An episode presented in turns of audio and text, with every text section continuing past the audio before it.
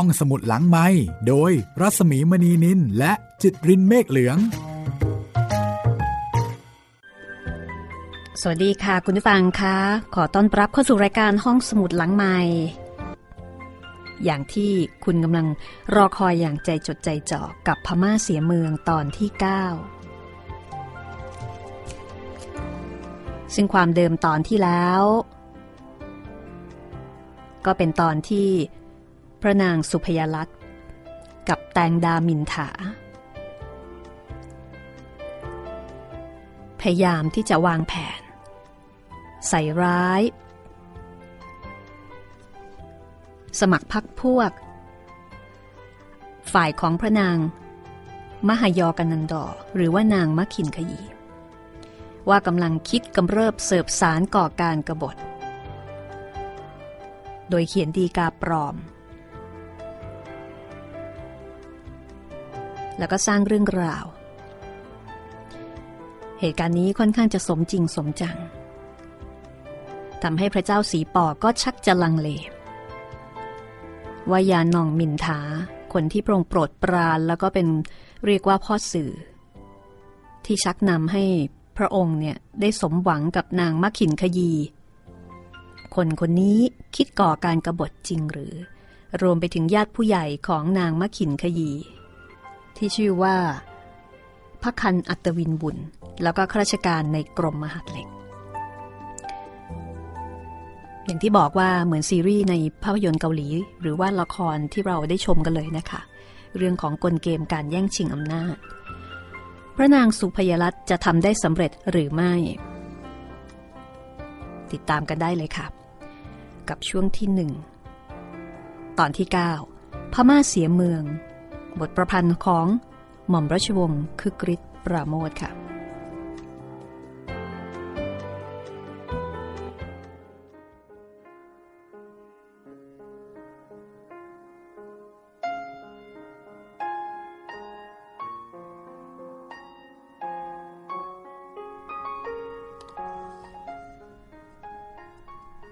คืนนั้นพระเจ้าสีปอ โปรดให้แตงดาหมิ่นกี้เข้าเฝ้ากลางดึก แล้วก็ตรัสสั่ง ให้ชำระความตามดีการนั้นทันทีมิให้รอช้า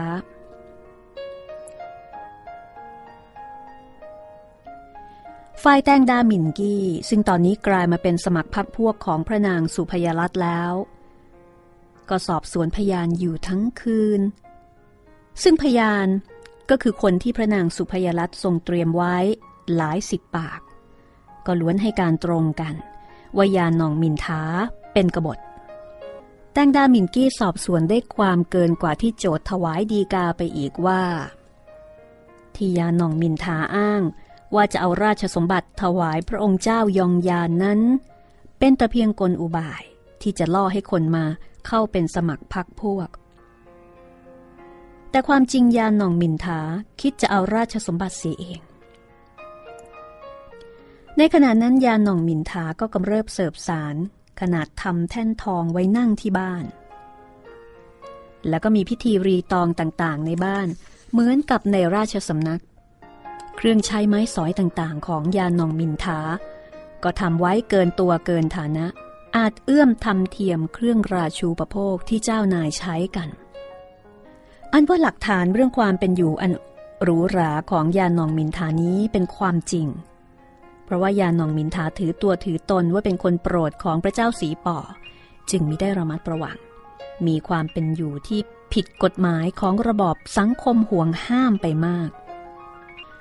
และหลักฐานเพียงเท่านั้นก็พอแล้ว ที่จะบอกว่าใครเป็นกบฏ ในตอนเช้าวันรุ่งขึ้น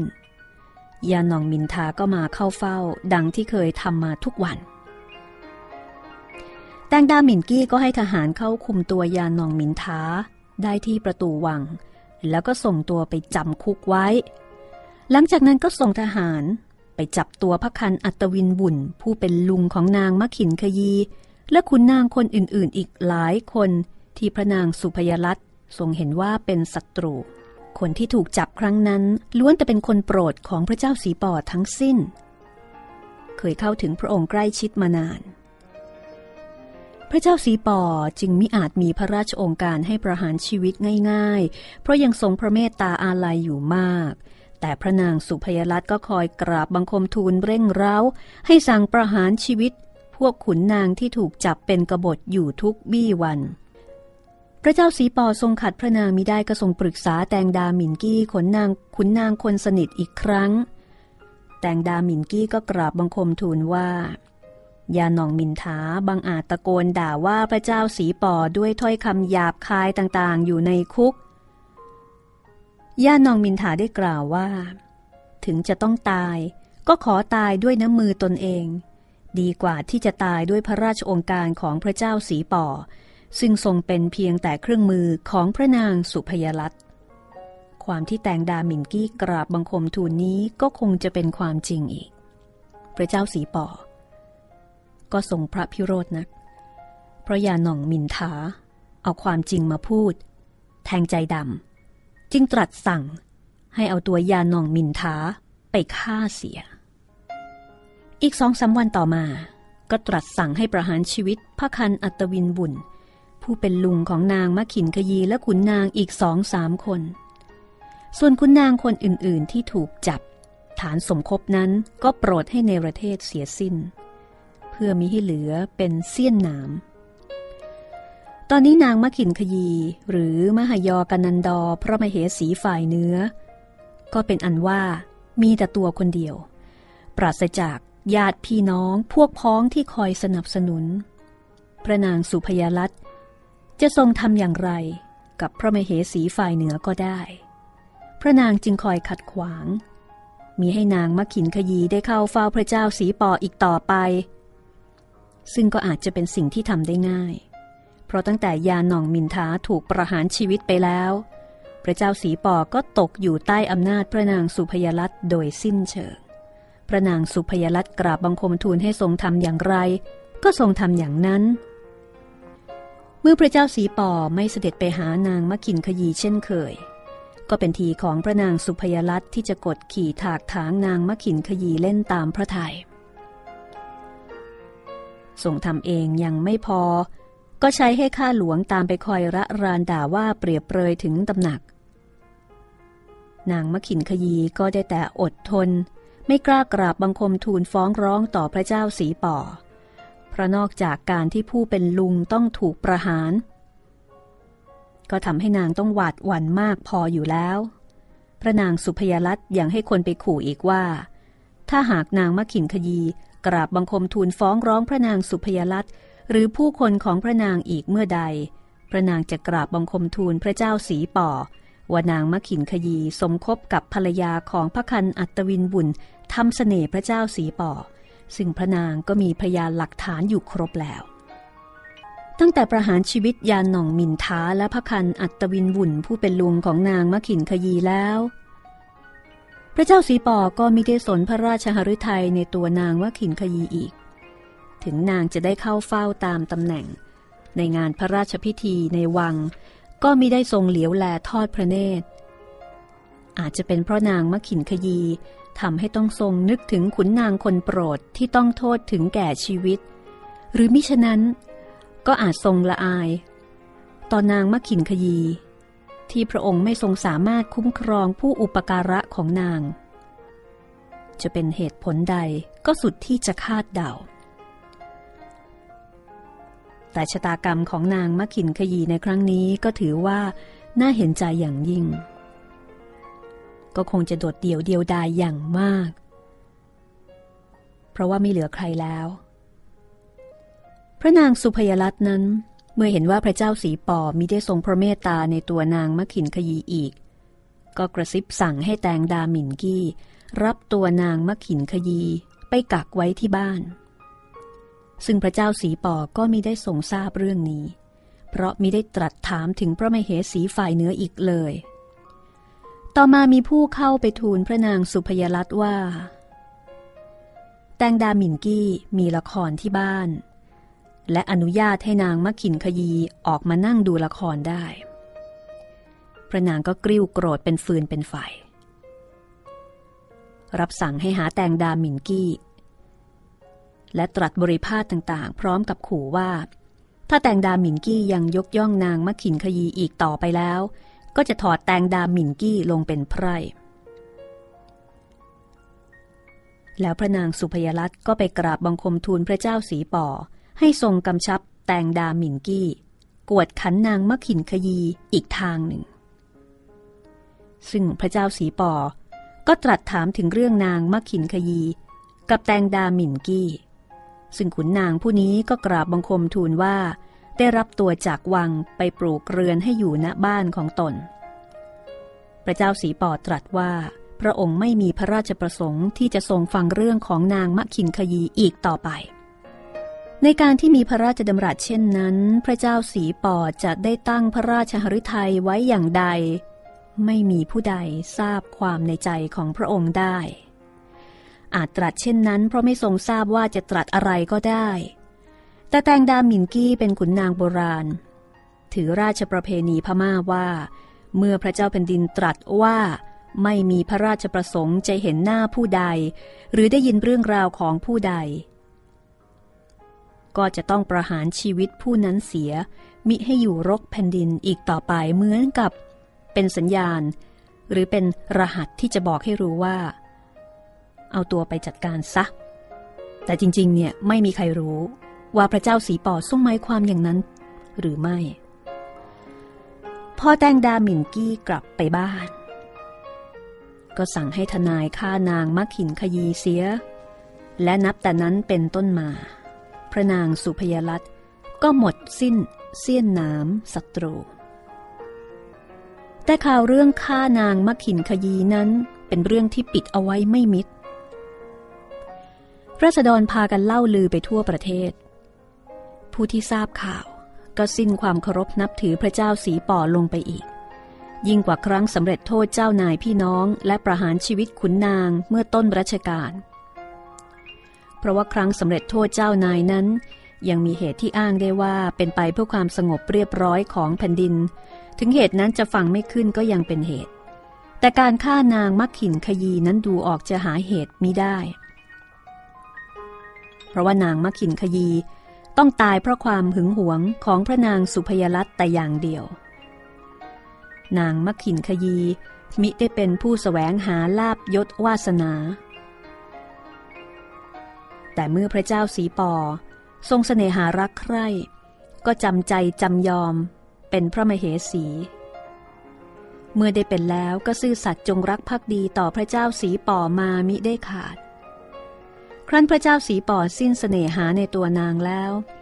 นางมะขินขยีก็ถูกกระทำย่ำยีจนสิ้นชีวิต พระเจ้าสีปอมิได้ทรงขัดขวางป้องกัน มีหนำซ้ำยังมีข่าวว่า มีพระราชดำรัสให้ท้าย ต่อผู้ที่คิดร้ายต่อนางมะขินขยีอีกด้วย ผู้คนจึงพากันโจดจันและตำหนิติฉินพระเจ้าสีปอกันทั่วไปสเวตฉัตรแห่งกรุงรัตนบุระอังวะนั้น ถึงจะยังกลางกั้นอยู่ทั้งเก้าองค์ ก็หาร่มเงามิได้เสียแล้ว คนที่รักชาติบ้านเมือง ได้แต่กระซิบปรับทุกข์กันแล้วก็สายหน้า ไม่ทราบว่าจะทำอย่างไรต่อไป ประหารนางมักขินขยีและพักพวกแล้ว อีกปีหนึ่ง ปีต่อมา เจ้าฟ้าซึ่งเป็นพระราชธิดาของพระนางสุพยรัตน์ทั้งสองพระองค์ ก็ประชวรด้วยไข้ทรพิษจนสิ้นพระชน อันว่าการปลูกฝีกันไข้ทรพิษนั้น เป็นที่รู้จักกันอย่างแพร่หลายแล้ว ในเมืองไทยสมัยนั้น แต่ในพม่าอย่าง หม่อมราชวงศ์คึกฤทธิ์ปราโมทก็เขียนเอาไว้ว่า แต่กรรมเวรนนั้น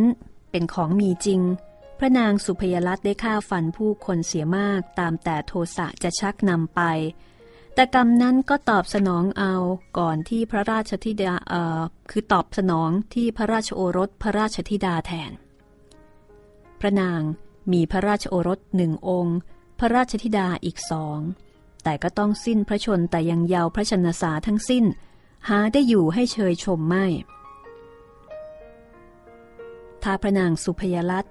เป็นคนที่โหดเหี้ยมอมหิต ดังหลักฐานที่หม่อมราชวงศ์คึกฤทธิ์ปราโมทได้เขียนเอาไว้ในพม่าเสียเมืองจริงก็คงจะถือเป็นกรรมเวรของพระนาง ในการที่บรรดาพระพระราชโอรสและพระราชธิดาล้วนแล้วแต่สิ้นพระชน แต่ยังยาวทั้งนั้นเลย ในตอนท้ายของบทนี้ ผู้เขียนบอกว่า คนเราจะดูกรรมดูเวรกันนั้นต้องดูให้กว้าง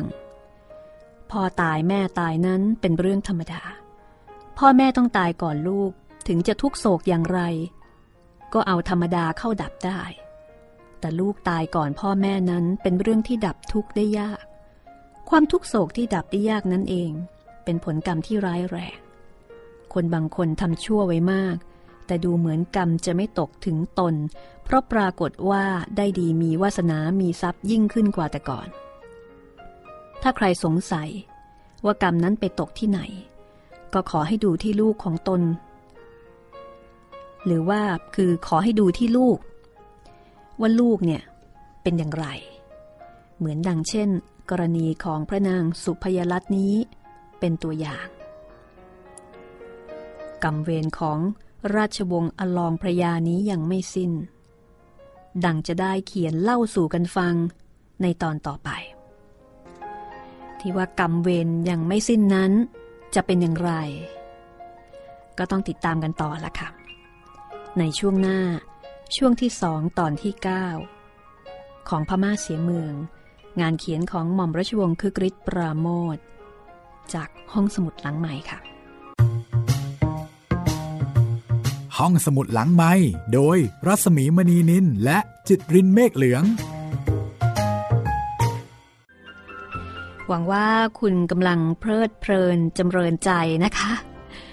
กับการฟังเรื่องเล่า จากงานเขียนชั้นดีของหม่อมราชวงศ์คึกฤทธิ์ปราโมทในเรื่องพม่าเสียเมือง แล้วก็ถ้าอยากจะคุยกันทาง Facebook ดิฉันก็มี Facebook อยู่ที่รัศมี 28 R A W S A M W E 28 นะคะ ก็ไปสมัครเป็นเพื่อนกันได้ค่ะ แนะนำติชมได้นะคะอ๋อลืมไป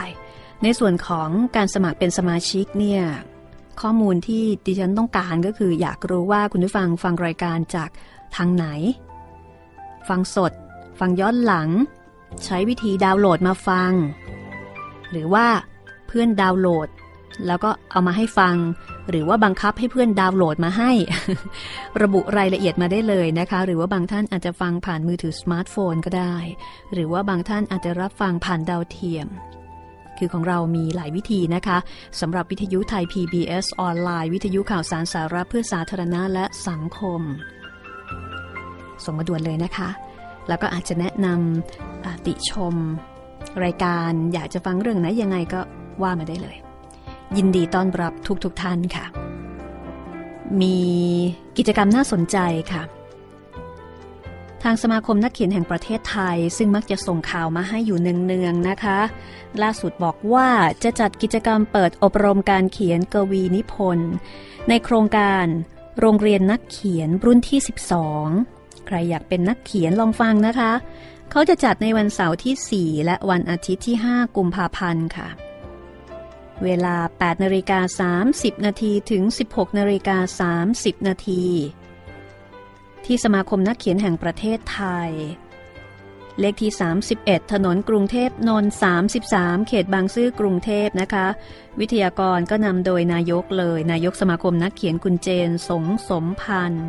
มีวิทยากรคือคุณนรีพบสวัสดีรัก คุณยุทธโตอดิเทพ คุณเสรีทัศนศิลป์คุณพินิษนินรัตคุณนพดลปรางทอง คุณกนกวลีพจนปกรณ์แล้วก็อีกหลายท่าน มีค่าใช้จ่ายในการอบรมทละ 500 บาทพร้อมอาหารว่างอาหารกลางวันทั้งสองวัน แล้วก็มีการมอบเกียรติบัตรหลังการอบรมด้วยนะคะ ใครสนใจอยากเขียนกวีนิพนธ์บางทีไปไหนมาไหนนึกครึ้มอกครึ้มใจบทกวีเขาเขียนกันยังไงนะ เอาละค่ะ มาฟังกันต่อเลย ที่ทิ้งท้ายเอาไว้ว่ากรรมเวรของราชวงศ์อลองพระยานี้ยังไม่สิ้น เรื่องราวจะเป็นอย่างไรต่อไป หลังจากการกำจัดเส้นน้ำศัตรูที่น่าสงสาร คือนางมักขินขยีได้ผ่านพ้นไปแล้ว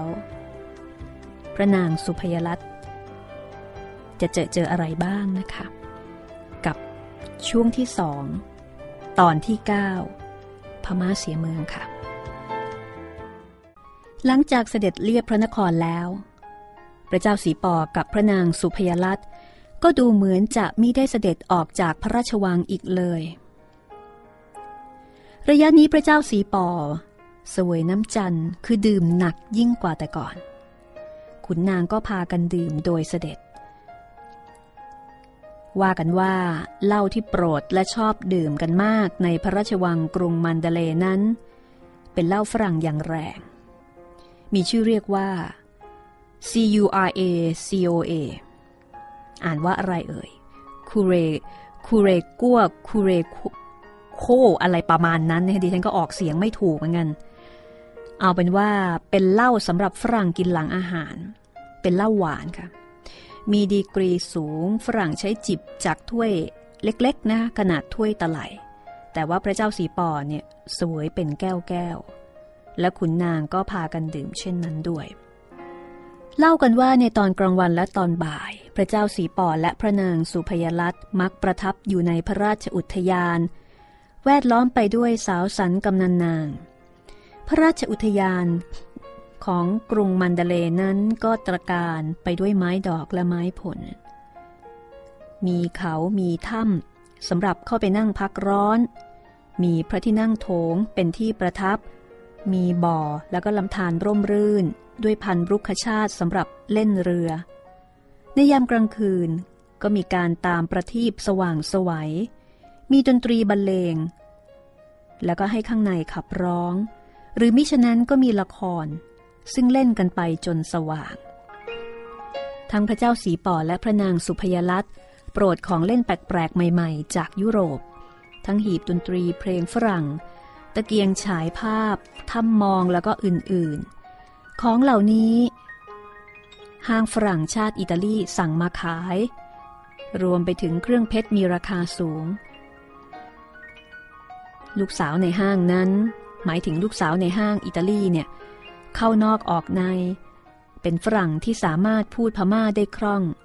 แล้วก็สามารถเข้าเฝ้าได้เช่นเดียวกับสตรีพม่า จึงเป็นที่โปรดปรานของพระนางสุพยรัตน์มาก พระเจ้าสีป่อนั้นไม่ยอมเสด็จออกจากพระราชวัง แม้ในพระราชพิธีบางอย่าง ซึ่งเคยทำนอกพระราชวัง เช่น พระราชพิธีจรดพระนางคันแรกนาขวัญ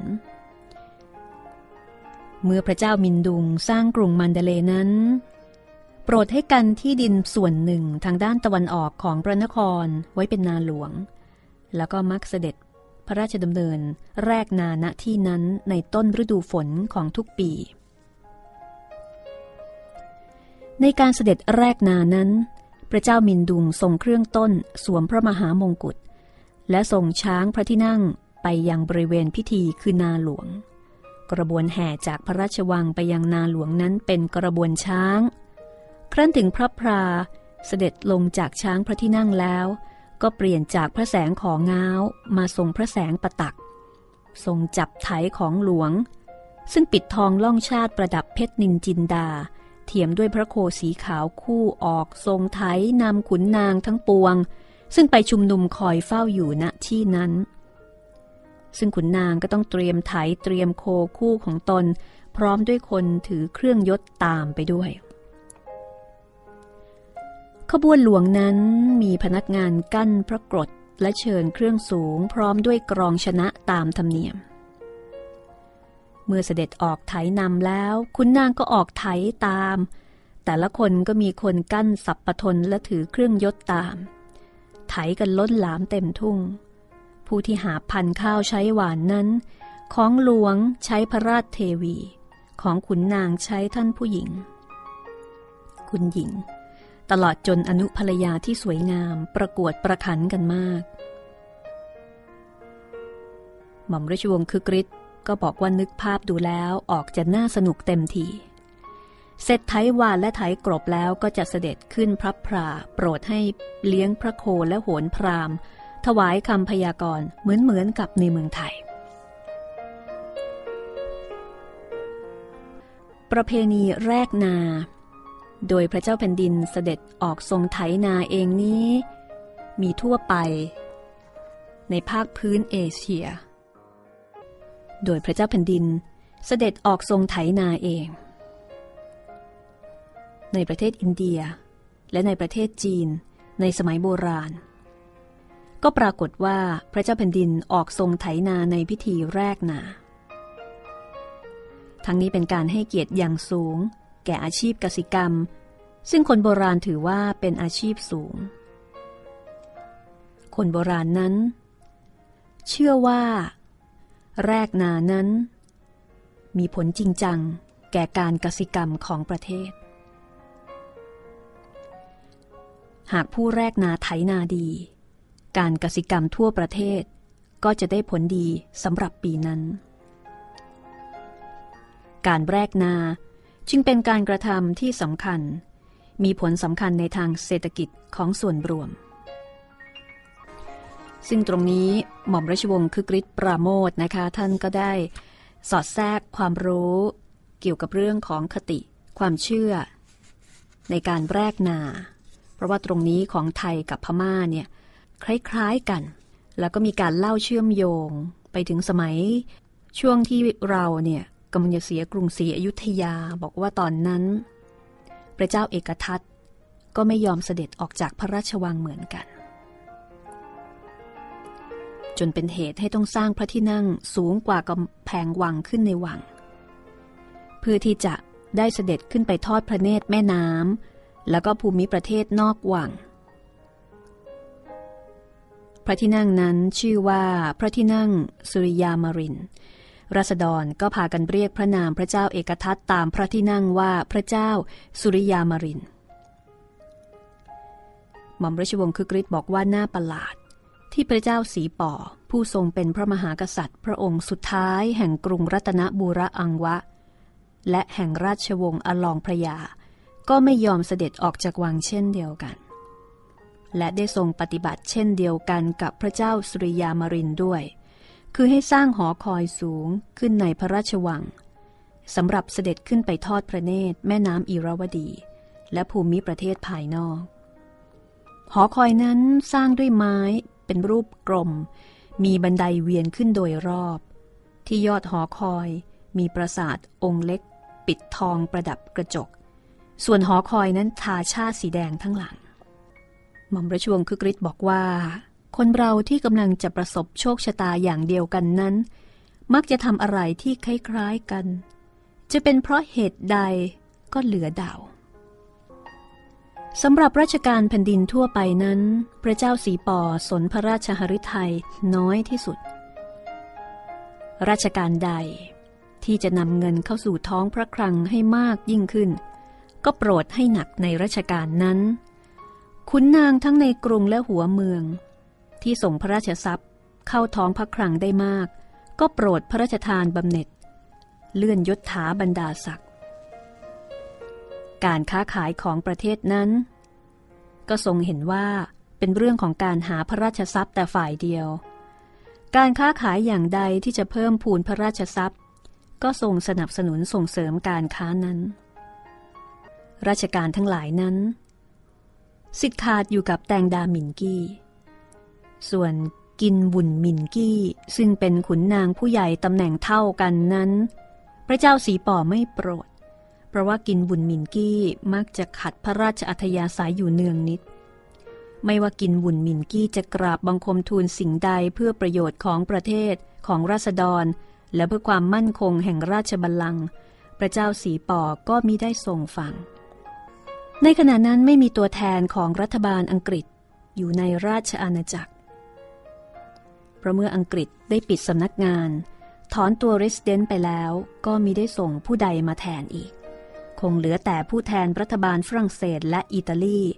ผู้ซึ่งทำทุกอย่างเพื่อประโยชน์ของประเทศตน ขณะเดียวกันก็คงจะดีใจที่อังกฤษเสื่อมวาสนาลงไปในกรุงอังวะ กิจการของอังกฤษที่ยังเหลืออยู่ก็คือการเดินเรือกลไฟในแม่น้ำอิราวดี ขึ้นไปจนถึงกรุงมันเดเล การกระทบกระทั่งกับเรือกลไฟของอังกฤษก็มีอยู่เรื่อยๆมา เจ้าพนักงานของพม่าก็มักจะกวดขันเอากับเรือกลไฟของอังกฤษอยู่เสมอ แต่ทางพม่า ก็ได้พยายามที่จะคืนสู่สัมพันธภาพอันดีกับอังกฤษถึงสองครั้ง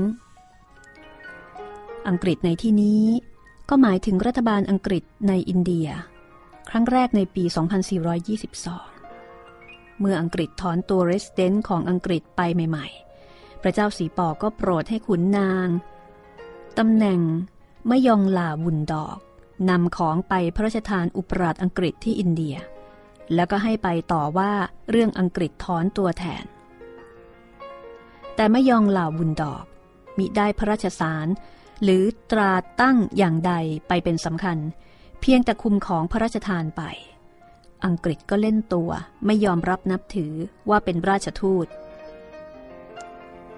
มยองลาบุนดอกเดินทางไปถึงเมืองเสียดเหมียว อันเป็นเมืองที่อยู่ตรงแดนต่อแดน ระหว่างราชอาณาจักรพม่ากับพม่าใต้ ที่อยู่ในความครอบครองของอังกฤษขณะนั้น แล้วก็ถูกอังกฤษกักตัวเอาไว้ที่นั่นไม่ปล่อยให้เดินทางต่อไป เมื่ออยู่ที่เมืองเสียดเมียวหลายเดือนเข้ามยองลาวุนดอก็กลับกรุงมันเดเล แทนที่พม่าจะโกรธอังกฤษ กลับโกรธเอาคนของตัวเองว่าไม่สามารถในราชการมายองลาบุญดอกก็ถึงแก่กรรม หลังจากที่กลับไปแล้วไม่นาน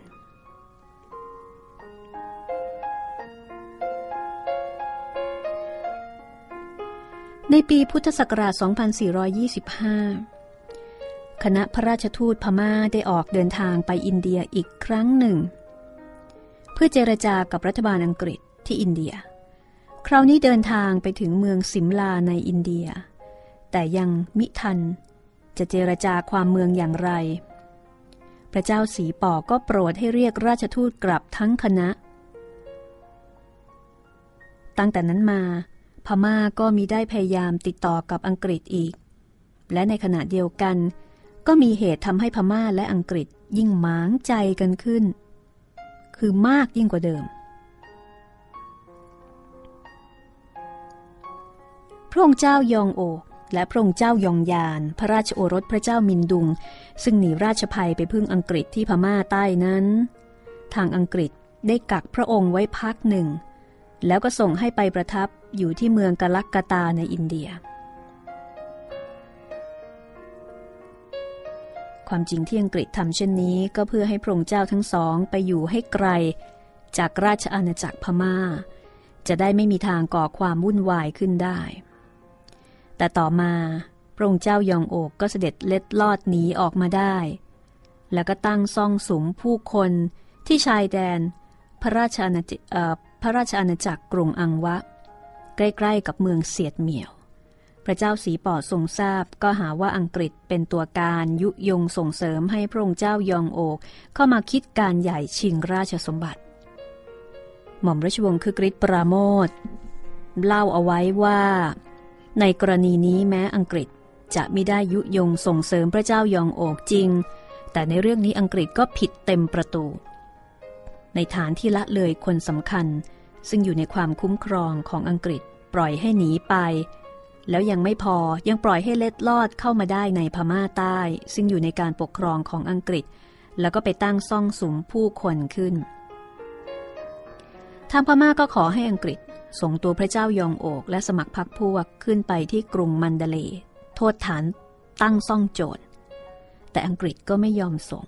เพราะถือว่าพระเจ้ายองโอกลี้ภัยทางการเมืองมาอยู่กับอังกฤษแล้ว ต่อจากนั้นพระเจ้าสีป่อได้ทรงเรียกค่าเสียหายจากอังกฤษเป็นเงินห้าหมื่นรูปี เป็นการตอบแทนที่พระองค์ที่พระองค์เจ้ายองโอกเนี่ยส่งคนเข้าไปกวาดต้อนผู้คน แล้วก็เก็บสเสบียงอาหารในพระราชอาณาเขต แต่ฝ่ายอังกฤษก็ตอบไปว่า หากพระเจ้าสีป่อเสียหายจริง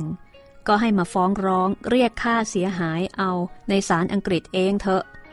ทางอังกฤษเนี่ยยินดีจะสู้ความ คือไม่ยอม พระเจ้าสีปอฟ้องร้องแต่อังกฤษไม่ยอม ถึงตอนนี้ผู้แทนรัฐบาลฝรั่งเศสที่กรุงมันเดเล ก็เริ่มจะกราบทูลแนะนำพระเจ้าสีปอให้ทรงผูกมิตรกับฝรั่งเศส โดยชักเหตุผลว่ายวนและเขมรได้ทำสัญญากับฝรั่งเศส ร่วมสุวรรณปัทภีอันเดียวกัน ฝรั่งเศสก็ปกป้องคุ้มครองทั้งสองประเทศนั้น ให้พ้นจากภัยอันตรายทั้งปวง ไม่มีใครมากระทำย่ำยี หรือดูถูกดูหมิ่นได้ พระเจ้าสีป่อได้ทรงฟังก็เลื่อมใส ประกอบกับที่ทรงแค้นเคืองอังกฤษอยู่แล้ว จึงทรงเห็นคล้อยตาม ในปีพุทธศักราช 2426 ก็ส่งราชทูตทั้งคณะไปฝรั่งเศส ทางพม่าอ้างว่า ราชทูตคณะนี้ไปฝรั่งเศสเพื่อศึกษาหาความรู้ทางวิทยาศาสตร์และอุตสาหกรรม แต่ก็ดูเหมือนจะรู้กันทั่วไป ว่าพระเจ้าสีปอมีพระราชประสงค์ที่จะผูกมิตรกับฝรั่งเศสเพื่อเอาไว้ขู่อังกฤษเอกอัครราชทูตนั้นเป็นขุนนางตำแหน่งอัตวินบุญเทียบชั้นพระยาในเมืองไทย แต่ตัวท่านเอกอัครราชทูตนั้น ไม่สามารถพูดภาษาอังกฤษได้ มีขุนนางพมา่า ซึ่งเคยไปเรียนนอกในสมัยพระเจ้ามินดุง เป็นอุปทูตตรี ร่วมขบวนคณะไปด้วย แล้วก็มีฝรั่งเศสอีกคนหนึ่ง ติดตามไปในคณะทูตเพื่อคอยเป็นล่ามและช่วยเหลือต่างๆ ทูตคณะนี้ไปถึงฝรั่งเศสแล้วบอกว่าจะอยู่ไม่นาน แต่แล้วก็อยู่เสียนาน แต่เมื่อเป็นแต่เพียงคณะราชทูต ไปศึกษาหาความรู้ จึงไมิได้มีพระราชสารและเครื่องราชบรรณาการติดไปด้วย ทางฝรั่งเศสก็ไม่รับเป็นทางการ และไม่ให้เข้ายื่นพระราชสารต่อประธานาธิบดี เพราะไม่มีพระราชสารจะยื่น ถึงแม้ว่าฝรั่งเศสจะไม่ได้รับทูตพม่าอย่างเป็นทางการ แต่เมื่อทูตพม่าอยู่ฝรั่งเศสนานเข้า ลอร์ดไลออนส์เอกอัครราชทูตอังกฤษที่ฝรั่งเศสก็ชักจะเดือดร้อน และได้ไปหารือรัฐมนตรีว่าการกระทรวงการต่างประเทศบ่อยๆ เพื่อถามว่า พม่าจะทำสัญญาทางไมตรีกับฝรั่งเศสจริงหรือไม่ เพราะอังกฤษมีเขตแดนติดกับพม่า อังกฤษก็จำต้องสนใจในเรื่องเช่นนี้ แต่รัฐบาลต่างประเทศฝรั่งเศสก็ตอบบ่ายเบี่ยงว่าพม่ามาขอตกลงทางการค้าเพียงบางเรื่องเท่านั้น แต่เมื่อทูตพม่าไม่มีอำนาจเต็มที่จะตกลงอะไรได้ ฝรั่งเศสก็ไม่มีทางที่จะทำความตกลงอย่างไร เมื่อฝรั่งเศสตอบมาอย่างนี้อังกฤษก็ได้แต่นิ่งอยู่ แต่พอขึ้นปีใหม่ 2427 อังกฤษก็ขอให้ฝรั่งเศสตกลงว่าจะไม่ส่งอาวุธให้แก่พม่าจากยวนเหนือ และต่อมาก็บอกกับฝรั่งเศสว่า อังกฤษหวังว่าประเทศต่างๆ ที่เป็นมิตรกับอังกฤษจะไม่ทำสัญญาทางไมตรี เข้าเป็นพันธมิตรกับพมา่า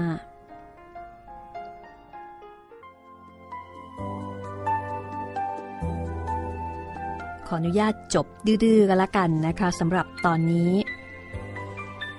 จะเป็นตอนที่เกี่ยวข้องกับเรื่องของการเมืองต่างประเทศซะมากนะคะ ซึ่งก็จะเป็น ที่มาของเหตุการณ์ในอนาคตที่ทำให้พม่าต้องเสียเมือง ตอนนี้เป็นเพียงขั้นเริ่มต้นนะคะ ฟังตอนนี้ก็จะได้ความรู้ในเชิงประวัติศาสตร์ไปด้วยไม่น้อยนะคะ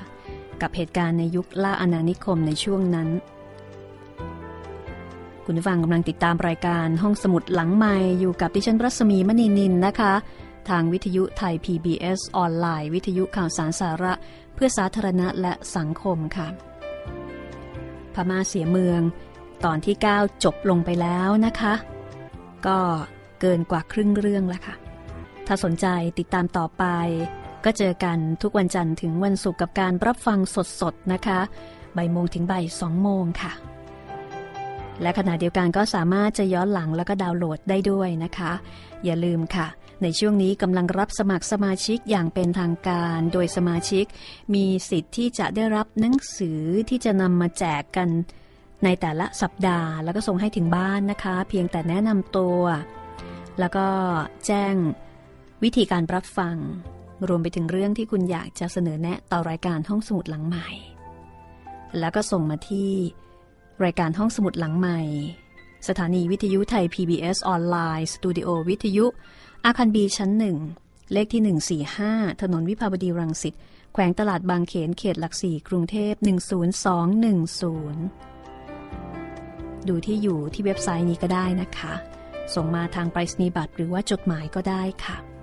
ยินดีต้อนรับล่วงหน้าทุกๆทท่านเลยนะคะ